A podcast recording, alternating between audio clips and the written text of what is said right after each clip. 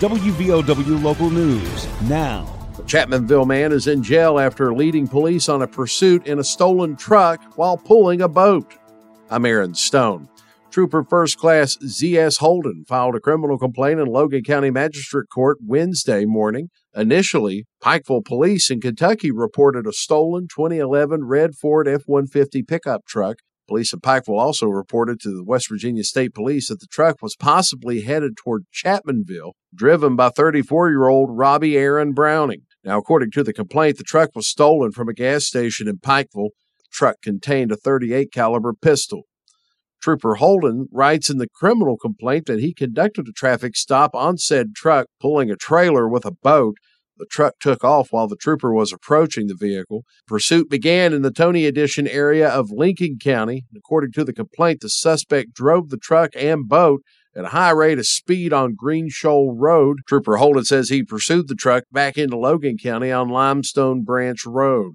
Sheriff's deputies and more troopers were lying in wait for the truck on Route 10. The truck with boat in tow come off Limestone and turned north heading back toward Lincoln County. Multiple officers pursued the vehicle until ultimately it ran out of gas and piddled to a stop in the middle of the road. Browning was placed under arrest, the missing pistol located and secured. Bond has been set at $100,000 cash or surety for three felony charges. Browning is charged with fleeing with reckless indifference, possession of a stolen vehicle, and prohibited person in possession of a firearm. WVOW Logan. Don't let aches and pains put you on the sidelines. Lingering pain from aging or injuries can impair your ability to move and take the fun out of everyday activities. Let Logan Regional Medical Center get you back in the game. Take a joint pain assessment at loganregionalmedicalcenter.com slash orthopedics to find out how we can help alleviate pain, increase mobility and range of motion, and get you back to living your life to its fullest. Logan Regional Medical Center. Be well, live well. That's why we're here. Logan County Commissioners voted Monday to table discussion on a contract renewal for K&K Consulting. The consulting business is operated by former commissioner and former state senator Art Kirkendall. Monday's tabling is the second time commissioners have tabled the agenda item in as many meetings. The renewal of the contract first appeared on the agenda for the Logan County Commission back on July 7th. Commissioners unanimously voted to table the measure then. This past Monday, more than a month after it first appeared on the agenda, it was back and commissioners took a similar action. Um, next, we have K and K Consulting contract. Um, at this time, I'd like to table that due to ongoing um, discussions um, with Mr. Kirkendall. Uh, we're going to table that. Motion approved. Mr. Kirkendall served the county as a commissioner for three decades, beginning in 1981 until he became a state senator in 2011. He continued public service in the Senate until his primary defeat to Richard Ojeda in 2016. The commission and Kirkendall's consulting business began as a verbal contract a decade ago, $2,500 a month. No written contract exists between Mr. Kirkendall's business and the commission. Only the verbal contract is honored, and it's renewed monthly.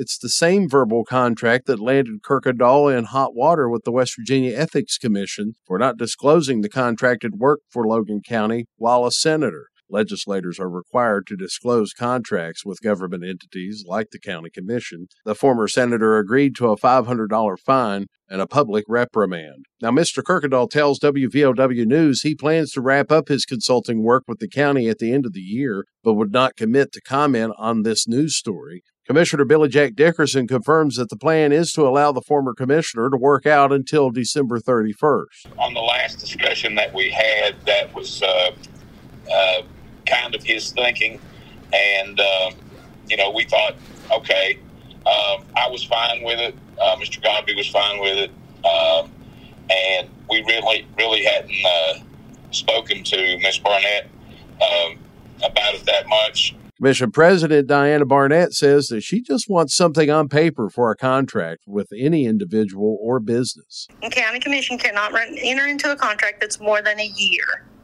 And when you have a verbal contract that's month to month, that's not, it's kind of a gray area. You know what I mean? They, they don't really have anything to address that specifically. So I thought we should get back on annual contract. And if the, you know, if you vote to continue his contract, it's for a year. If you vote to terminate, then fine.